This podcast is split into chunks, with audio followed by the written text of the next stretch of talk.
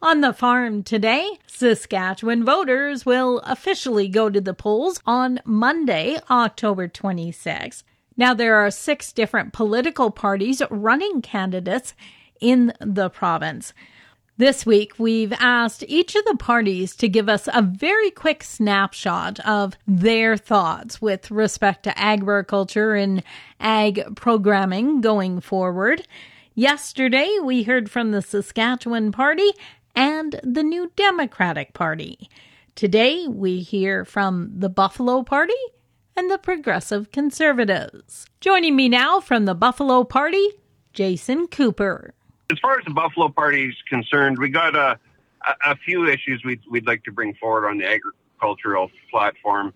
Uh, one was well, with the COVID that's been going on and, and, the shortage of food and stuff in the stores. We want to look at allowing Saskatchewan residents to buy more from the local farmer and re- relieve some of the restrictions around the inspection and, and, and the processing end of deals so that people can actually know that they're going to a farmer and buying food from from a farmer, and it's the same food the farmer feeds his family. But right now, we're we're unable to access it if, if unless you live on the farm.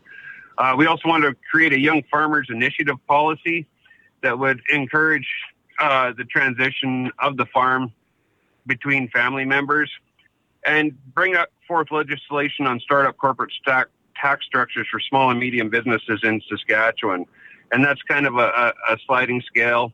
And as well as we'd like to introduce an initiative where if, if your farm or corporation, it, it, it's not just related to ag, but but if your corporate earnings are, are a million dollars or less, we'd like to be able to put in a deal where if you donated 50% of the taxes owed to uh, your industry fund, uh, then we'd forgive the other half, and that and that 50% that you put to the industry fund would be in support of local initiatives in, in your industry to promote your industry, to promote youth in your industry, and maybe uh, more major infrastructure projects if there if there's money left at the end of the day.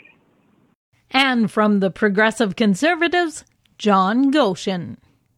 Well, after their time in government and no meaningful policy, it's safe to assume that the Saskatchewan Party has no idea or desire to do anything in the agricultural industry. The agri-stability program has to be replaced with strong protectionary policy. Primary producers are price takers, and to have put price makers on the honor system is reckless.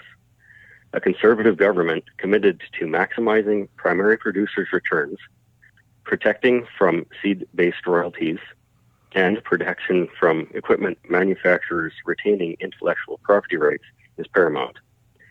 A mentorship program to ease allow ease uh, of tax-free transfer from farm properties and assets would also be implemented. Protecting and promoting food sovereignty should be the focus of our provincial and federal governments. That's progressive conservative John Goshen and from the Buffalo Party, Jason Cooper.